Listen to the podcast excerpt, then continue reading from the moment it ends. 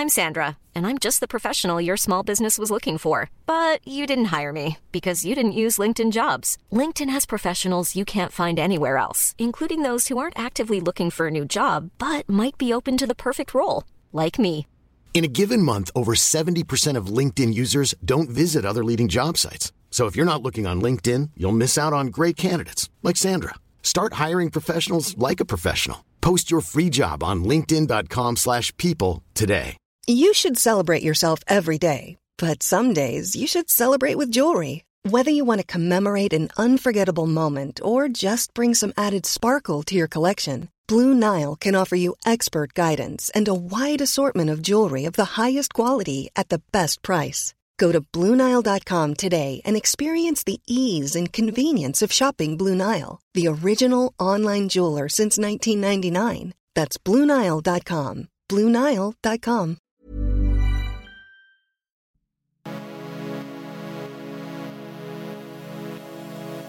Well, hello there, dearest motherboarders. This is your former editor in chief, Derek Mead, here, welcoming you to a very special edition of Radio Motherboard. Why is it so special? I was actually just going to ask that question because I'm introducing you, Jason Koebler, who was formerly the senior staff writer for Motherboard, but now, I'm the new editor in chief. woo, Yeah. This is a passing of the torch episode of Radio Motherboard. I'm literally holding a torch right now, and it absolutely is It's insane. extremely hot in the studio. Yeah, so actually, uh, yeah, so we're here today um, because I actually get to grill Jason about uh, what he thinks about the site, what his vision is for the future, um, and how he's going to continue to entertain, educate, um, and generally enlighten all of you uh, out there in motherboard land. Uh, hopefully, I'm really hoping you don't fuck this up. yeah, well, I've been doing it for a week and we still have a website, so that's good. Step one is su- success. Fantastic, yeah. yeah. How long have you been at Motherboard now? It's been four years. Uh, yeah, I started freelancing four years ago, and I was making a few bucks a blog post, writing three or four a day for a couple months, and then you hired me as a staff writer. Yeah, and then everything's been beautiful ever since then. Um, cool. So, how do you feel about uh, now having to take over a uh, um, a website that has grown from basically three people, literally in the basement of Vice, um, into a multinational, multi-platform, multi-format, uh, multi-award-winning superstar uh, success of a of a publication? No pressure. um, you sent an email announcing this to our staff, and I went through the list, and there were many people on that list that I didn't even know, which means I have a lot to learn. Um, we are all over the world and all over the place. Um, I think how many offices do we have? That's your job now. Yes. Uh, Part of this is Derek got promoted. He's not going away completely. No, I'm uh, no, I'm just being shifted about. So I am now the uh, executive editor for Vice's global operations, which is very fun. And to answer your question, Motherboard is in seven offices if you count the U.S., which I do because we're not centered anywhere; we're everywhere. Right. Yeah, I knew that, but for the record, seven. yeah, Yeah. Um, I'm really excited. I think that you've set a really good example for what Motherboard can be. And I think that uh, I just want to make sure it's in safe hands. And I've watched you build it. And I think we've got a great team here. And I, I just like, without sounding extremely lame, I think I just want to protect it and protect the future that we've built here and make sure that the site continues to grow. Yeah, and it uh, it has grown a lot, and it has a fantastic team, which is good. Um, I think uh, I want to put you on the spot right now because there's an old uh, joke uh, at Motherboard that goes all the way back to our founding editor Alex Pasternack and uh, his original deputy editor Sean Eaton, um, which is that no one has ever been able to explain what Motherboard actually is. Like the elevator pitch for Motherboard is almost impossible because it's basically like it's a tech site for humans. It's a tech site about the future. It's like talks about how like technology is influencing the world, the way the world is evolving, and like all this other stuff that I've said millions of times as editor in chief of Motherboard and trying to say as many like elevator pitches as possible. But for you, how do you define Motherboard to our brilliant and wonderful listeners out there? Um, I think it's a site that is populist, first and foremost. It makes sure that technology works for people. And if it's not working for people, we're going to say why it's not. So uh, I don't want to be I don't want to be like an adversarial site, but I also want to be a site that stands up for the little guy. So I want to tell the stories of the people like the hackers, the DIY people, the grassroots activists who are making sure that technology works for the masses, more or less. Yeah, I think that's uh, that's wonderful. I mean, that's I think the most important thing we can hear, and I hopefully, um, you know, the um, readers, motherboards, uh, you know, audience um, agrees with that as well. I mean, I think they definitely do because that's usually the stuff that people uh, connect the most with and talk the most about, and I think where it can have the most impact. So I'm really excited to see that. Um, and you have some very good bona fides in talking about tech populism, tech freedom, um, the ownership that people have over their own gadgets, and kind of how we're losing that. Um, so I'm curious, how do you feel about the future of our ownership of our gadgets? Like, are we going to continue to own anything? Like, does ownership disappear? I don't think ownership's going to disappear. I think through my own reporting, I've found that there are people fighting back against this idea that big tech companies have to own everything in our lives. Like, mm-hmm. for instance, when Uber left Austin, 10 new startups and nonprofits uh, picked up to, to replace it. And Austin hasn't missed that at all. We have people who are building their own internet networks to sort of circumvent the sort of monopolistic, gigantic ISP networks that people seem to hate. And I think that we're seeing that in every sector. Like we're seeing DIY biology, we're seeing DIY uh, manufacturing, and I think that it's just going to continue. Yeah, I think. I mean, I hope so. What I've always tried to do in my reporting is find like the smallest possible story and or the smallest possible group of people who are doing something, and then seeing if that's happening on like a wider trend. So, I've tried to find like the iPhone repair person and see what they're like. What is inside the iPhone? A, what's actually in there? How how is it made? Where does it come from? And what is stopping someone from fixing it themselves. And then you sort of start talking to the people who are obsessed with this one tiny little thing, and it suddenly blows up into a much larger thing, which is the fact that large tech companies are trying to control their products. Mm-hmm. Um, and you see that across not just iPhones, but tractors and all sorts of other technology. And I think what we need to do is just find those people who are obsessed with things and tell their stories and sort of really find out like what movements they're a part of. Yeah. I mean that's that's what excites me the most about what Motherboard has done in the past, and I think that's what excited us the most about talking to you about this role. Um, is that you know tech is a human story is the same thing that I always say, and I've like in the past couple years have very much gone in the direction of being assessing over the, way the world works and like kind of taking a global view of this. Um, but I think that's kind of lost the mark of what has always made motherboard great, which is individual people and looking at very individual, specific people, what they're doing and what they believe in, and your obsession with that um, only is good for the site, I would think. Um, and you know that really excited us, you know, and I think that gives us a bright future to talk about those people who are influential. And you know, I might uh, just go on a weird digression here, but when I think about this, um, and I think about motherboard's place right now um, in the world, if you look at the 90s and anything before that, you know, if you look at like the history of like, you know, early computing uh, for personal computing in the 70s or whatever, everyone had to build their own thing. But it was in the 90s where it was like, everything's starting to become corporatized. Everything's starting to become accessible to anyone. So you're starting to see people then really fight for like, this is what we want. This is what we think is better. It's not just this vision of like the internet through AOL or the internet as like this weird, like, you know, booming dot com thing. It was like, we also want to fight for what we believe in and what we want to do. We don't want to get pushed out of these digital spaces. Um, and then late 90s, early 2000s, everything become uh, Applified um, and I think it's a good thing. Uh, I think Apple is an incredibly influential company, and they just said, "We're going to take care of you. Use our products, and trust us that we know better than you at how to use them."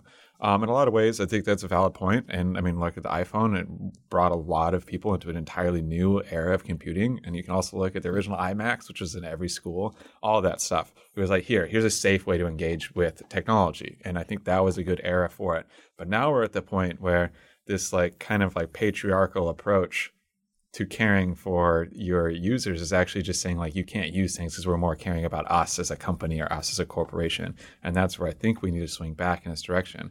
And that's where motherboard becomes a very important um, in the landscape of representing those people's interests. And i honestly don't think that i was ever the right person to do that but i do think that you are. And this is something that's very exciting is to say like you have to go out there and fight for the people. Yeah it's interesting you bring up apple because mm-hmm. uh, you know, they say that they know better than us, and in a lot of ways, or that they'll take care of us. And in a lot of ways, Apple is one of the few companies that has taken care of its users. Like, it's one of the only few massive tech companies that has made privacy like its mm-hmm. core thing. Um, you know, it makes a lot of its money by selling hardware and software, whereas Google and Facebook have monetized themselves by monetizing their user data, mm. which is a much different business model than Apple has. And I think that's it's interesting that you bring that up because mm-hmm. Apple, to an extent, sort of kept that promise. But when other companies saw that if you make tech easy, you can monetize it in different ways, that's when it started getting a little dangerous for people. I think. Yeah, no, I agree. Um, you know, it's the access, the rapid accessibility of tech went from being you know, there's always been monetary considerations about anything. So, like, you know, I think we can put that to the side for one second. And then the other barriers to access are can I understand this and use this? Or is there actually a way to offset any monetary consideration in a very drastic way? And Apple said, like, here, look, it's everything's white and shiny. And It's not scary. And it won't like destroy your house if like you put a computer in it or whatever. You won't get hacked. Um, and it's a really interesting proposition.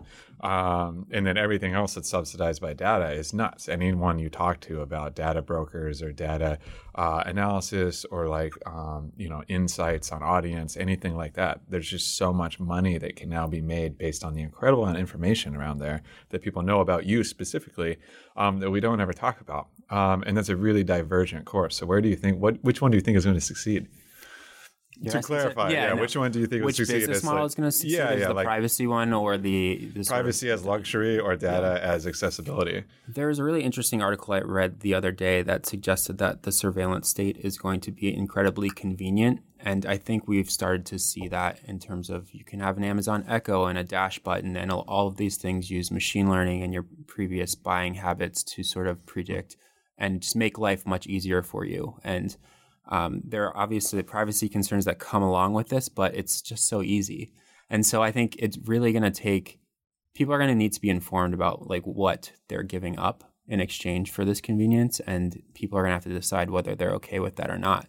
And if people are okay with it, uh, I think it's just kind of on us to make sure that it doesn't go overboard. We don't want to end up in like an extremely scary dystopia where you know, things show up at our house before we even order them. Or there was a story a few years ago about how Target knew that a woman was pregnant before she even did, ba- based on her browsing habits and things mm-hmm. like that.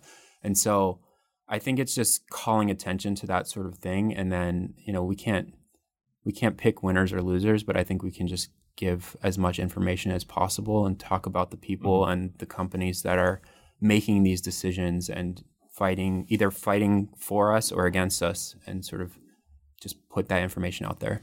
Yeah. And also find the bad guys and fuck them up. Exactly.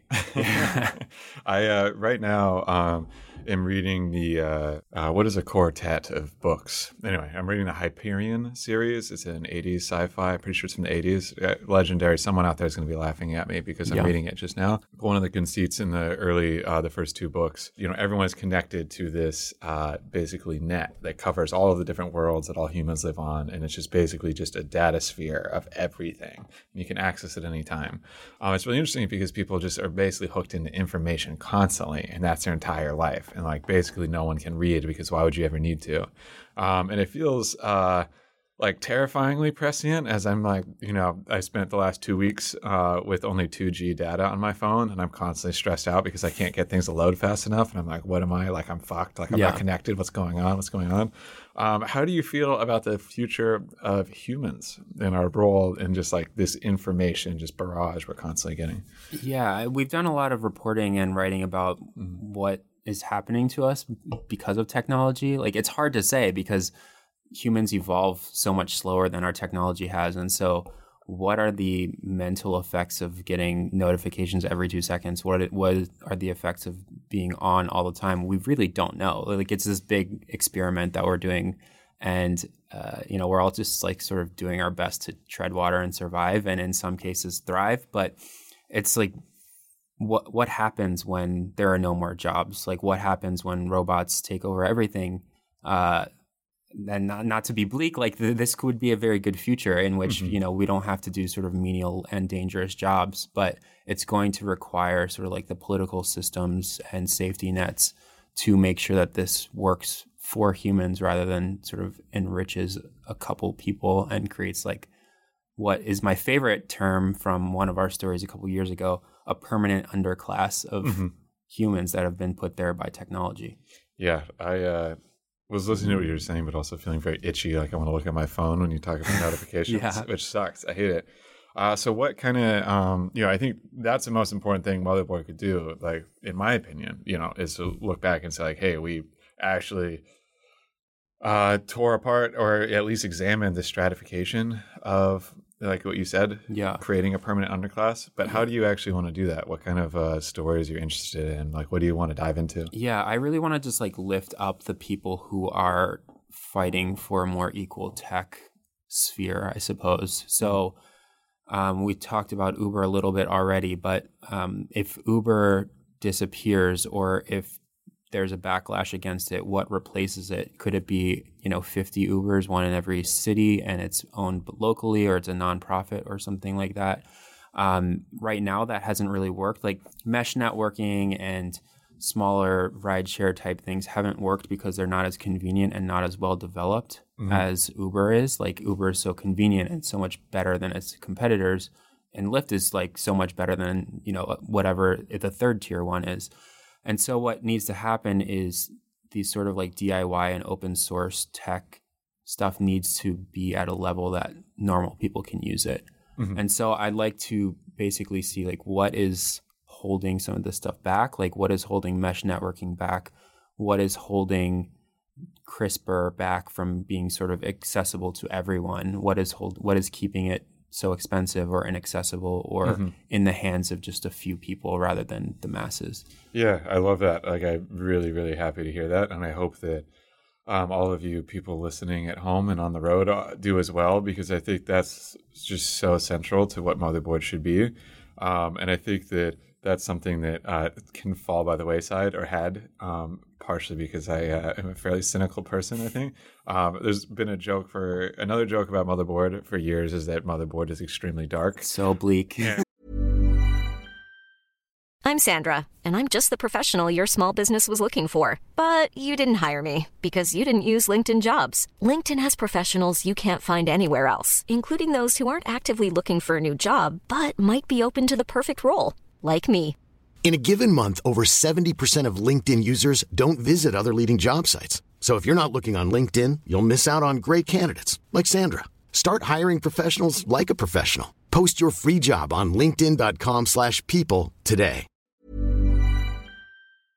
uh, some people uh, here at Vice um, have a strong perception of that, and I'm trying not to burst out laughing thinking about this. Um, but I think that you know, motherboard is always skewed to be not pessimistic, but focusing on negative things because it's like I've always uh, been a bit of the mind that like if we're gonna fix things in the world, let's focus on problems because if something is working well, then you know who cares? It's working well. Let's move on. Let's fix stuff that's fucked up. But uh, I think I realized the follies of my ways uh, at some point because if you're not highlighting what's good, then no one realizes it's even there. And I think that's where you end up becoming into these very binary conversations where you're talking about Uber right now. And I actually wanted to ask you, is it Uber or are you talking about ride sharing as a whole? And you were talking about Uber in that case. But it's like What like, Uber does is it connects a local driver to a local rider. Yeah. There's no need for that to be centered in Silicon Valley. It Yes. should be centered locally. That's exactly my point. And then when you take the approach of like we need to focus on problems, which you obviously obviously need to, but if it becomes myopic, then it ends up just being saying every conversation is about Uber, is it good or is it bad? When you're thinking when there's something much bigger to be had, when there's something much bigger to be had there about um talking about actually the concepts and whether they work or not. And I think that's what I'm really excited in hearing from you is saying I want to explore like what is working and who's doing it and how can we change this to make it better. Yeah, one of the reasons why I've sort of glommed on to right to repair is because it does highlight a problem, which is sort of this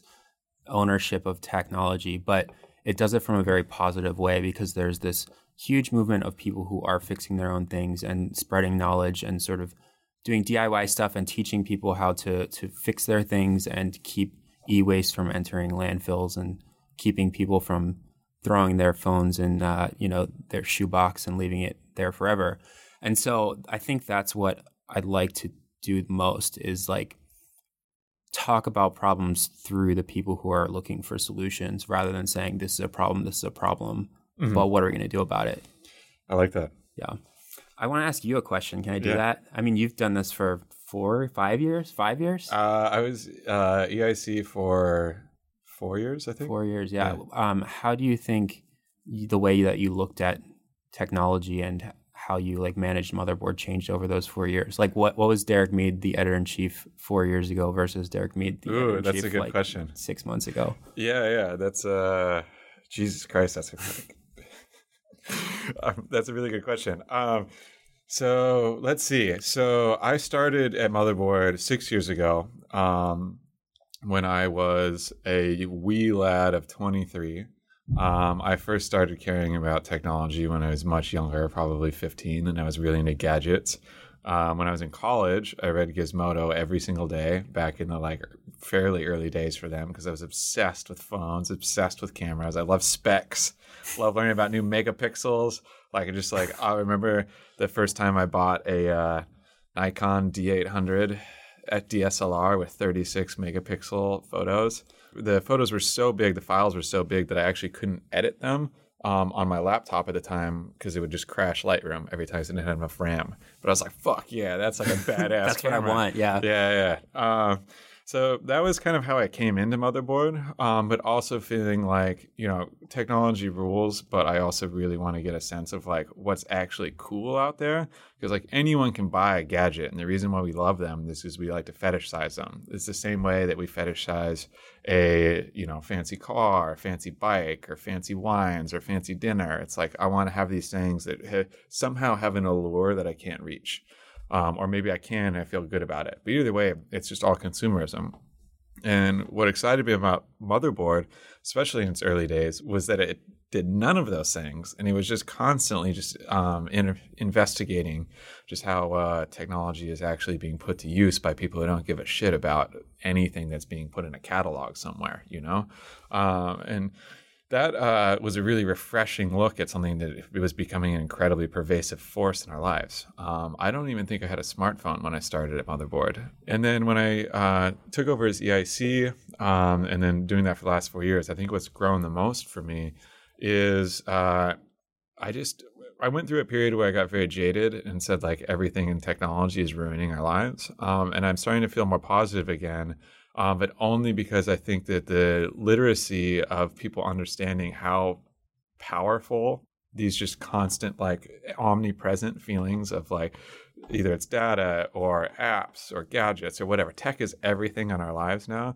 And the fact that people are starting to realize that on a fully massive scale means that I think that there's actually hope to make something good out of it. Um, and we look at that globally in so many stories around the world um, where people are saying like, look, okay, let's take the power structure in place and how can I subvert it to my own ends? And that's what I really like to see. So I think that there's hope, um, but I'm still definitely pessimistic because like Google owns my life now. Um, they know everything about me, um, and who knows who else? You know, I literally had breakfast with a friend this morning who works for a company that does social insights, pulling data from Twitter's uh, API, and they can literally find info about anything from anyone. So if someone tweeted a positive thing about your brand, you can look at their uh, everything about their socioeconomic background and then find other people exactly like that to target them and then find out more insights so you can like just take over the world. And it's happening more seamlessly every day. Yeah, it's just automatic. Like, I mean, it's crazy. Um, so the fact that all of this is happening in the background of people saying like, how do I actually use technology for good for me, not for good for like capital G, like shiny, you know,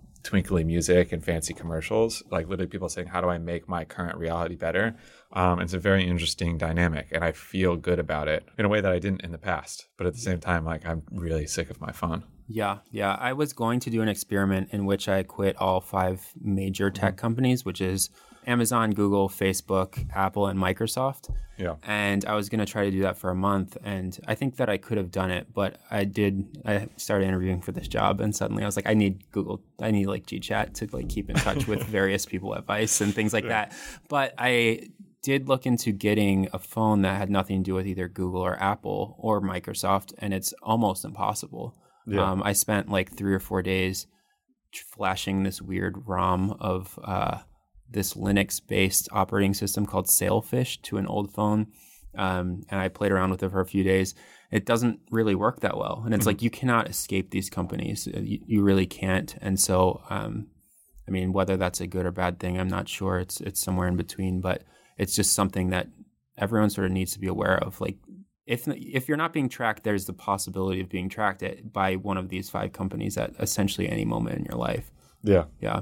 This is why uh, Yeah. you should always be vigilant. You should always be vigilant. Yes. Um, it's interesting too in the context of uh, these companies being basically too big to fail. Um, great buzzword, but they are. But right now we're seeing Uber going through like an incredible reckoning, um, and that's partly because uh, Uber's leadership for a very long time has just been like reckless and like just like proudly just assholes, I guess, and that doesn't really work out well for a company. Um, but it, I'm very curious to see if uh, Google, Facebook, Apple, it won't be Apple because they have like more money than any country on earth, um, but someone eventually is going to have to collapse, I would think. Yeah. Or maybe get broken up. I don't know. I Yeah. mean, That's an interesting idea. yeah. I don't know what that would look like. Maybe we can explore it. That's a good, uh, there it is, a good topic uh, for motherboard. Okay, I think we should do a lightning round right now. Okay. Um, classic uh, motherboard feature, good or bad. So I'm going to just fire some at you. Um, future, good or bad? Good. Why? Because we're still making it. I mean, it, it's it's in our hands, which is a lame thing to say, but No, it, it, line, really, actually. it really impressed. is. I mean, I think yeah, it's uh, if you say that the future is bad, then like why bother? I wouldn't be here if if I thought that. Wow, that's profound. I really like it. I like literally forgot the next one. Uh, okay, uh, motherboard, good or bad? Good, the best. Yeah. Yeah, All right, good. Um, how about the future of motherboard? better than the first two answers. Whatever I said, I used the best too early. That's good. um, cell phones, smartphones, good or bad? I'm gonna go with bad. Ooh, Yeah, but there's so much value in your there life. there is so much them. value created in my life. I think um, I, we talked on the podcast a few weeks ago to a professor who very much thinks that cell phones are good, Mm-hmm. um, and thinks that people who do digital detoxes are like psychos, Mm-hmm. um, and there's no reason to do it. Uh, but I have spent some time like trying not to use my phone, and it's really a very much it's very much of like a re a reset button. And so smartphones, not necessarily bad, but take some time away from them from time to time. That's good advice. I like that. Yeah. Um, the Twitterification of the news cycle, good or bad? Bad. That's a loaded question already. I, I gave away. but uh, yeah, how do you how do you feel about the uh, the current state of just like constant churn? Uh, it's a mess. I don't. I don't like it at all. It's it's just kind of it's too much information all the time. It's sort of it's this weird bubble because Twitter feels like a competition. Someone said the other day. I'd never thought of this the other day, but someone tweeted the other day that Twitter's a video game, Yeah. and, it, and it is. I've never thought of it that way. Oh yeah, it uh, it definitely is. Um, okay, well, so now as the uh, leader, the director, the editor in chief of a highly influential uh, media property, uh, what in the Sam hell are you going to do about it? about the Twitterification. Yeah. Of, I think you just need to continue to go one level deeper and not be extremely reactionary. I don't want to rush. Twitter feels like a mistake, like all the time. Not not the social network itself, but all the tweets on there often feel as though the person doing it is making a large mistake. Damn, that's a really good quote. I don't like tweeting anymore. I, it, it's just really not It's worth kind of scary now. yeah, yeah. I uh, One yeah. mistweet and you're kind of in the lurch. yeah, I just it's not fun. It's, the risk reward ratio to me is so low at this point that it's like I'd rather just tweet about like birds and things, and like if people get mad at that, like okay, they're mad at birds. That's fine. Yeah. Um, let's see. I got to come up with one more good or bad. Uh, robots, automation, good or bad? good, but humans not as good. Governance structures and safety nets and Yeah. like regulations are there's not enough of them. We haven't we haven't thought about the impacts of robots and automation, Okay. and we need to fix that. I would like to note that we can get a breakout quote here of Jason saying, uh, "Robots good, humans not so much." So that's going to be a very good yeah, that's good. That's yeah. When you look back on what you've done in you know say two or three years um, you know enough time to get your feet wet but not necessarily of course the end of your you know run or anything like that. But it, you know in a couple of years when you look back on this uh, what do you feel like you want to uh, be able to accomplish? In a few years I, I just want i want motherboard to be much bigger than it is without losing its soul i think. And so i think if we're not accessible then if we're not accessible and we're not read and people aren't watching our documentaries and listening to our podcast then what's the point? Uh, because there are a lot of publications that cover the future. And if we're not the one that people are going to we're not going to have the impact that i want to see. And so I think we're covering the right things. I think that we're sending the right message for the most part, and I want to keep doing that. But I want to do it in a way that's maybe a bit more accessible than we have been in the past, or that we are than we are sometimes. Mm-hmm. And so I want to do stories that feel big and that get a lot of attention because otherwise we won't have the impact that we want.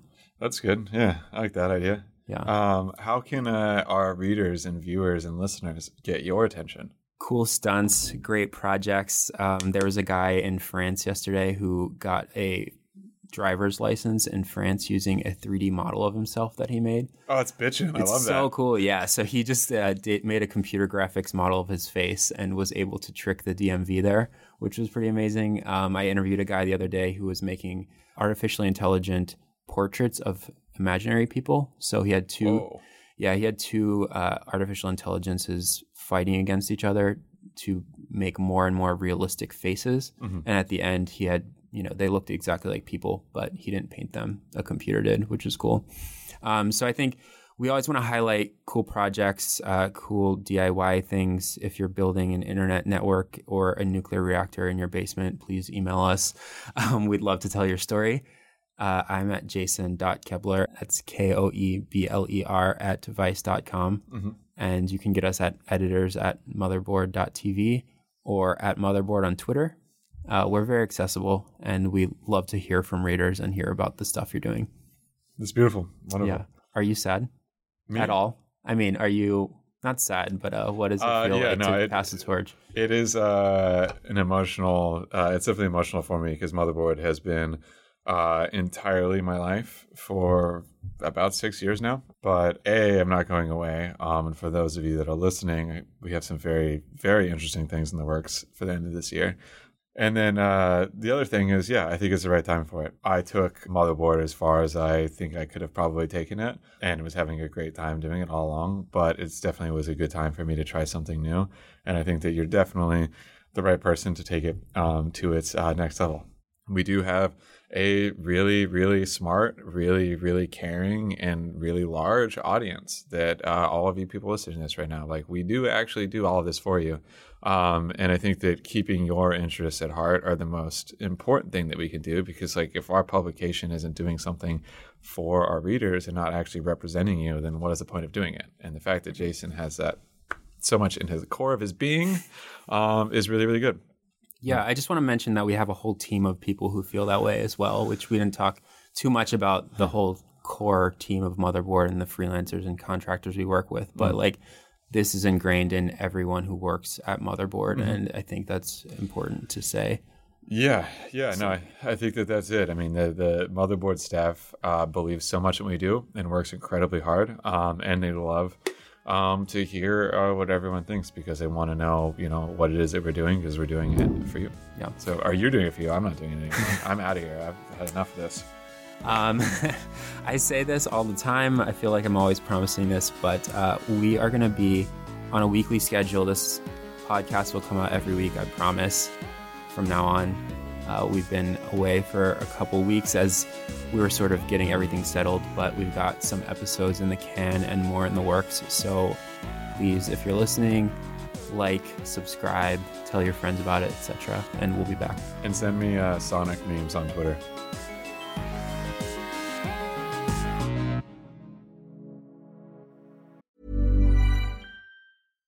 Hey, it's Paige DeSorbo from Giggly Squad. High quality fashion without the price tag. Say hello to Quince. I'm snagging high-end essentials like cozy cashmere sweaters, sleek leather jackets, fine jewelry, and so much more. With Quince being 50 to 80% less than similar brands. And they partner with factories that prioritize safe, ethical, and responsible manufacturing. I love that. Luxury quality within reach. Go to quince.com slash style to get free shipping and 365 day returns on your next order. Quince.com slash style. As humans, we're naturally driven by the search for better. But when it comes to hiring, the best way to search for a candidate isn't to search at all. Don't search, match with Indeed. When I was looking to hire someone, it was so slow and overwhelming. I wish I had used Indeed. If you need to hire, you need Indeed. Indeed is your matching and hiring platform with over 350 million global monthly visitors, according to Indeed data, and a matching engine that helps you find quality candidates fast. Ditch the busy work. Use Indeed for scheduling, screening, and messaging so you can connect with candidates faster. And Indeed doesn't just help you hire faster. 93% of employers agree Indeed delivers the highest quality matches compared to other job sites, according to a recent Indeed survey. And listeners of this show will get a $75 sponsored job credit to get your jobs more visibility at Indeed.com slash podcast. That's Indeed.com slash podcast. Terms and conditions apply.